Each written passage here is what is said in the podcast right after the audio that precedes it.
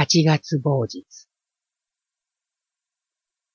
岡山の内山下へ着いたのがくじごろ。橋本ではまだみんな起きて涼んでいた。いっかげつほど前にお父さんもお母さんも尾道へ戻っているというので、私はがっかりする。一晩厄介になって、明日の早い汽車で尾道へ行くことにする。橋本は父の姉の家なり。女学校へ行っている娘が二人。小さい時に会ったきりだったので、久しぶりに会ったせいか、二人とも背の高い娘になっていた。姉娘の清子と銭湯に行き、風呂から上がって銀行のそばの屋台で生姜入りの冷やし飴を飲む。金がないということが何としても辛い。尾道までの汽車賃を明日朝言い出すことにする。何をして働いているのか、誰も尋ねてはくれない。それも助かる。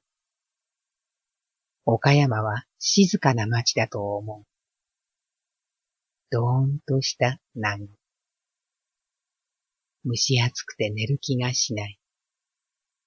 いつでも屠殺される前の不安な状態が胸を締め付ける。金の百円も持って帰ったのなら、こんな白々しい人たちではあるまいと思える。女学校二年のみつこが二階で遅くまで英語の歌を歌っていた。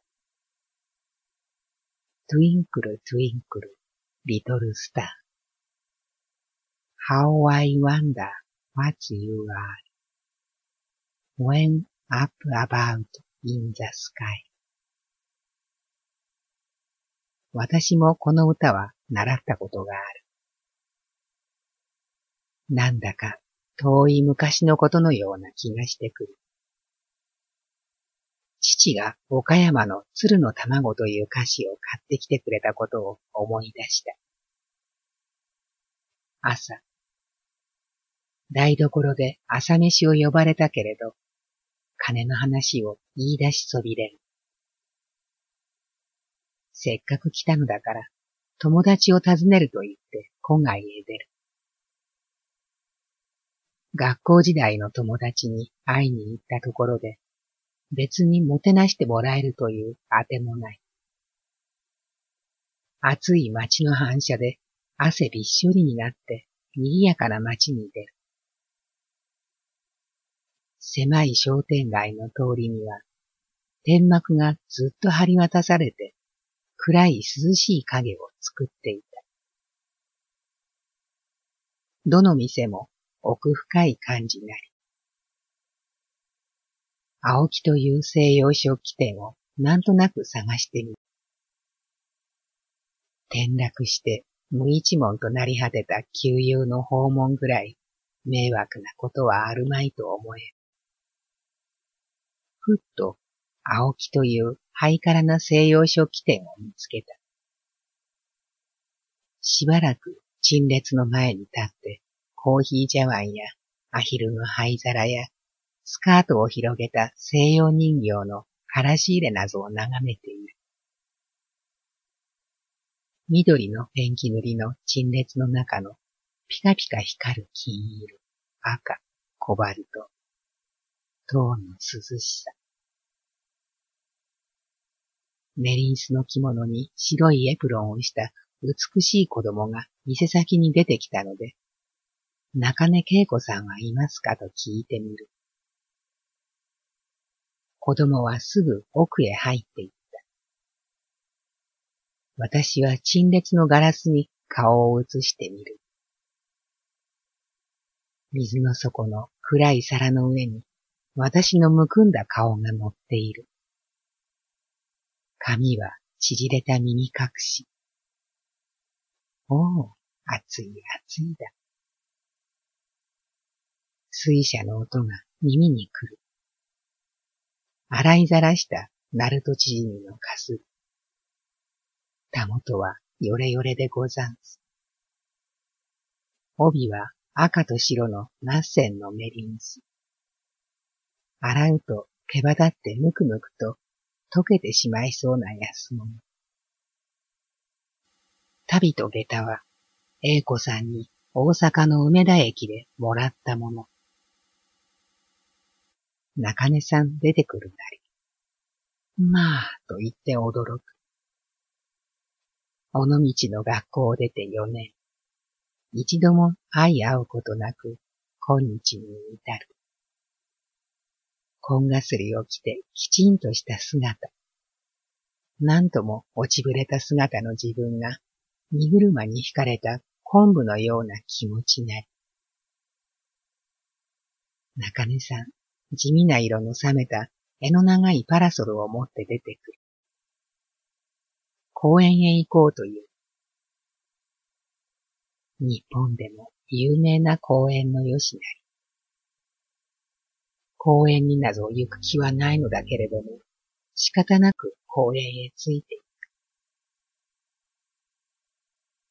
中根さんは無口な人なり。まだ片付かないよしにて、私に小説を書いているのかと聞く。小説の話などは夢のようなことなのでやめる。東京での様々を打ち明けたら、この人は驚くであろう。公園は暑くてつまらないところであった。景色を眺めることに何の興味もない。若いせいかもしれないけれども、セミの炙られるような想像しさ。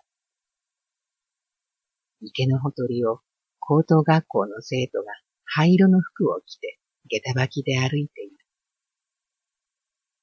みんな、凛々しく見える。中根さん、カインの末裔を読んだかという。私は東京の生活が荒れているので、そんな静かなものは読んではいられない。赤松の木陰に茶店がある。中根さんはそこへ入る。水漬けになっているラムネをにほん注文する。みぞれをかいてもらって、それへラムネをかけて飲む。舌の上がピリピリとして、その醍醐味は爽涼。セミ取りの少年がたくさん遊んでいる。どーんと眠ったような公園の景色なり。締め合わせられる、つなぐ、切れる。心が切れ切れでラムネの瓶の玉をカラカラと揺すぶっているだけ。尾道へ行く旅費、にえんごじゅっせんもあれば、羊羹も買って帰れる。キラキラと向こうは日が差している。こちらは深い影になって、長い縁台にメガネをかけた男が口を開けて昼寝をしている。氷の旗の揺れる色彩。目を凝らして周りを見ているのだけれども、この景色も汽車の中では忘れてしまうに違いない。たもとの中へがま口を落として、ひそかに氷とラムネ台を勘定する。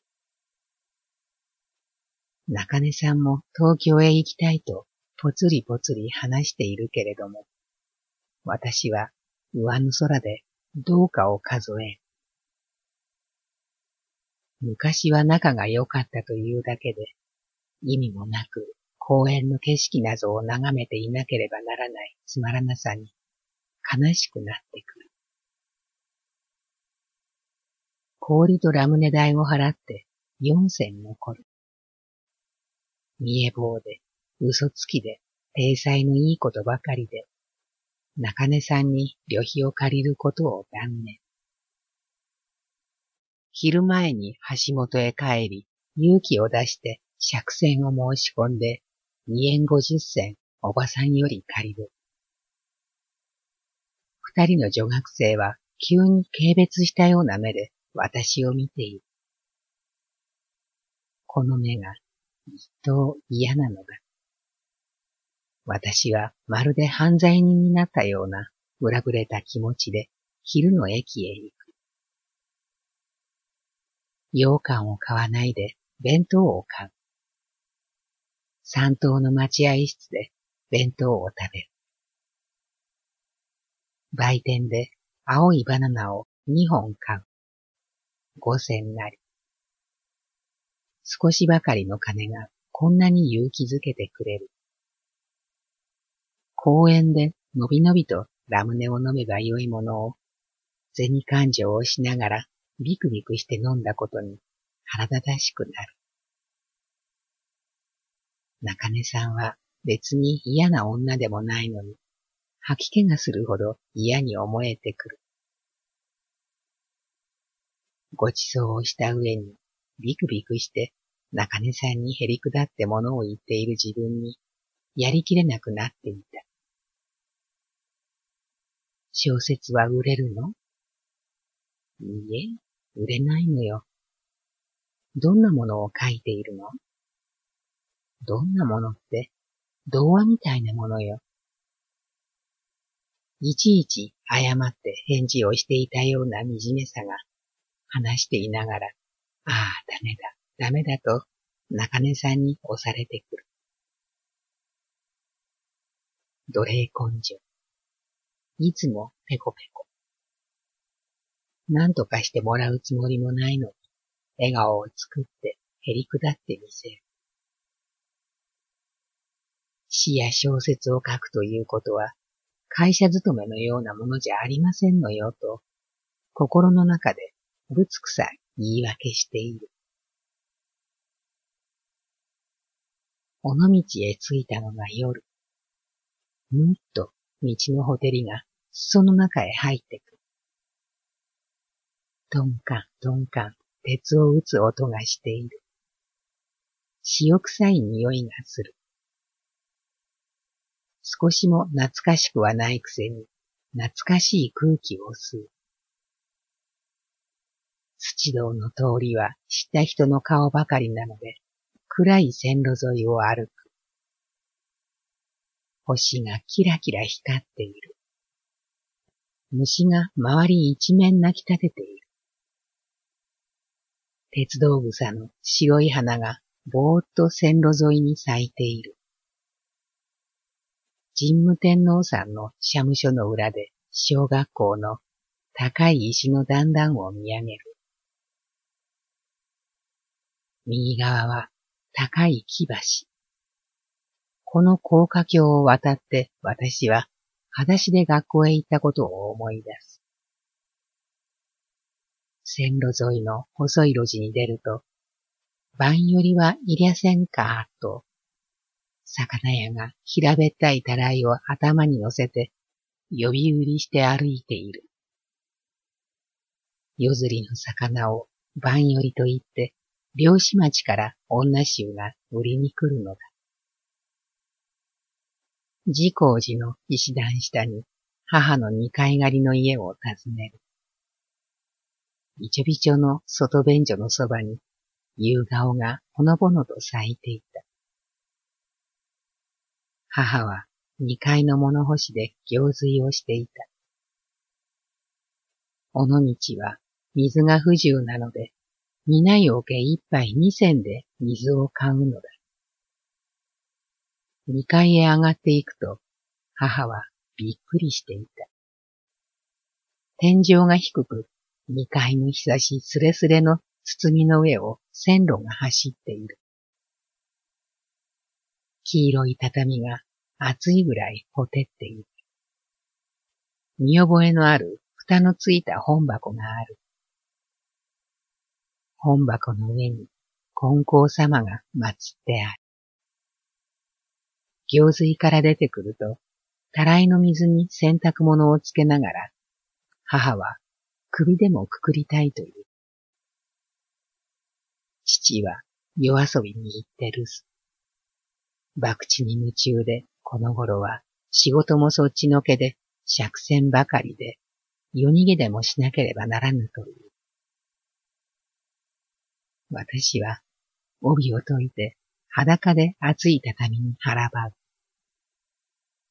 上りの荷物列車が光りながら窓の先を走っている。家が揺れる。押し入れも何もない汚い部屋。八月某日。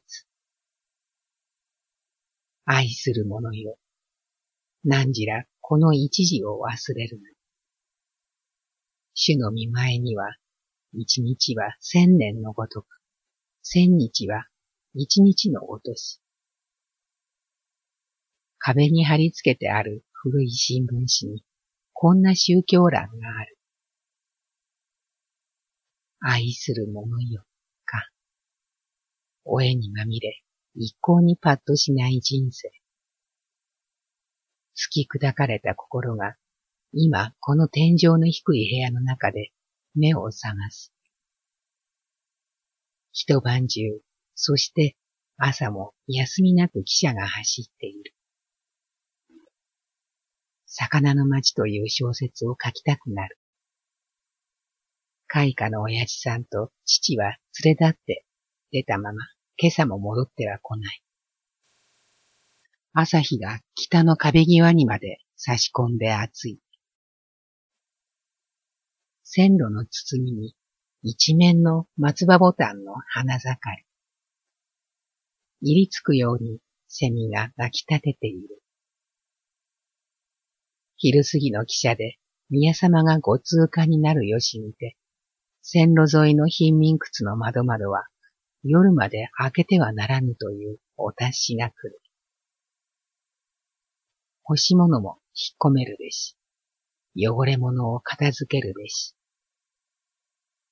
母は物干し台を片付け、草履を履いて屋根瓦の掃除をしている。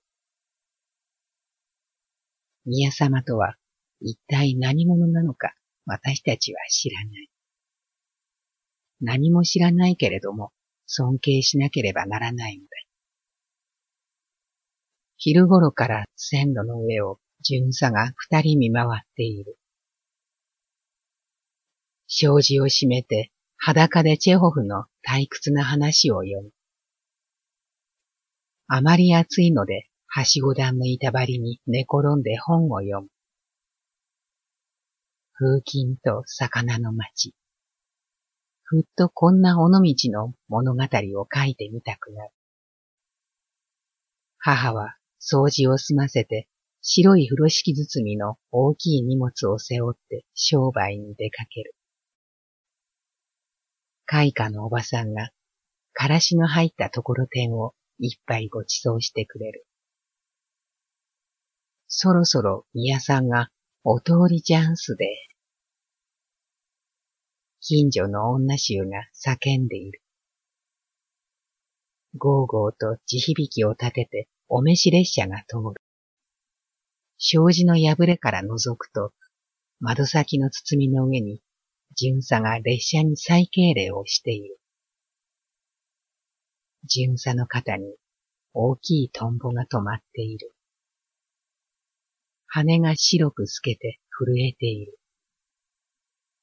汽車の窓の中に白いカバーがチラチラして、赤い顔の男が本を読んでいたのがスーッと過ぎ去る。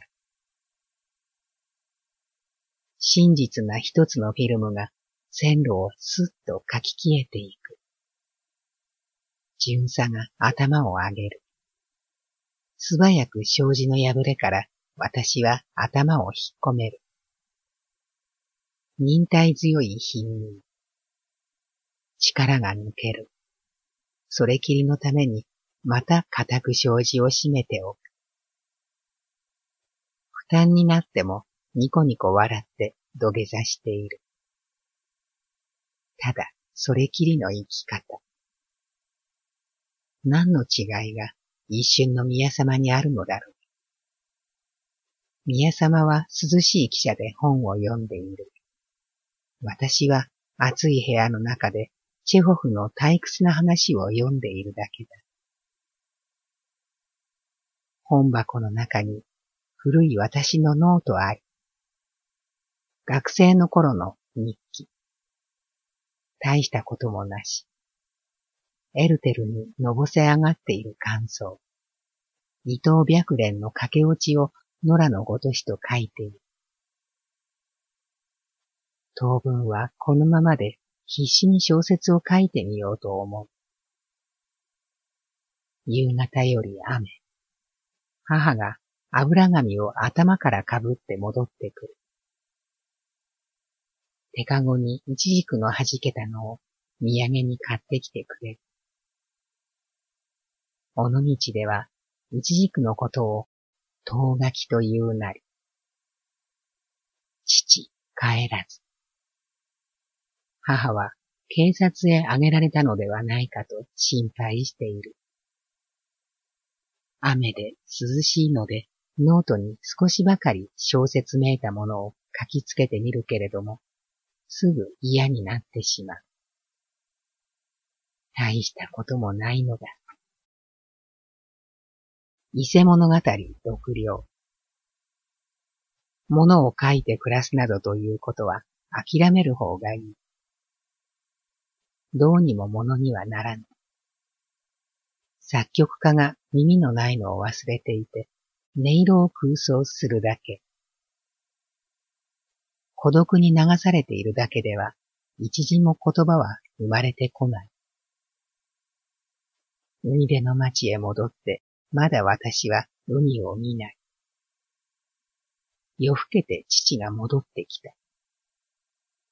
クレープシャツの上に毛糸の腹巻きをしている風材が、どうもいやらしい。金もないくせに敷島をふかふかふかしていた。東京は景気はどうかの。東京は不景気です。俺も今度こそ何とかしようとは思うんじゃが、うまく言うか。あんまり暑いので母と夜更けの浜へ涼みに行き、多度津通いの大阪商船の発着所の石段のところでしばらく涼む。露店で氷まんじゅうや冷やし飴を売っている。暑いので腰巻き一つで海水へ入る。浮き上がる腰巻きの端に青い輪がピカピカ光る。思い切って重たい水の中へスーッと泳いでみる。胸が締め付けられるようでいい気持ちだ。暗い水の上に小舟が蚊帳をつってランプを飛ぼしているのがいかにも涼しそうだ。雨上がりのせいか、海辺はひっそりしている。千光寺の明かりが山の上で木立の中にちらちら揺れて光っている。八月某日。風琴と魚の町、少しはかどる。小説というものは、どんな風に書くものかは知らない。ただ、だらだらと、具にもつかぬことをノートに書きながら、自分で泣いているのだから、いやらしくなってくる。蚊が多いので、夜は一切書けない。第一、小説というものを書く感情は、存在していないのだ。すぐ詩のような歌い方になってしまう。物事を解剖してゆく力がない。哀れむがよい。ただ、それきりだ。観察が甘く、まるで童話的だ。東京へ帰るには、二十円も工面しなければならぬということが、頭にちらつく。人よりにあらず、人によるにあらず。イエス・キリスト及びこれを死人の中より蘇らせたまいし父なる神によりて、使徒となれるパウロ。小説を書く筆者の金銭が高なることなくしては、神は人の上辺を取りたまわずである。自分にそのような才能があるとは思えない。書いても書いても突き戻されていることに赤面しない厚かましさ。尻滅裂な心理の底をくぐる。小さい魚の影を追うようなものだ。まことしやかに活字が並ぶ。血へどを吐いたものは見るにも読むにも耐えぬ。警察の目も光る。無政府主義とは歌ではないのだ。それを願う願いは、この世のどこかにあるのだけれども、おとぎの世界を狙う平和な獣だけの理想の天地。宮様がお通りになるからといって、一日中障子を閉ざして息を殺していなければならぬ、私は階級なのだ。そして宮様は一瞬にして雲の彼方に消えてゆく人である。どうしてそのような人を尊敬しなければ生きてゆけないのだろう。警備の巡査も生きている。肩に止まったトンボも生きている。障子の中にはうさほうな裸でチェホフをぶら下げている女が立っている。尾道へ戻ったことを後悔する。ふるさとは遠くにありて思うものなり。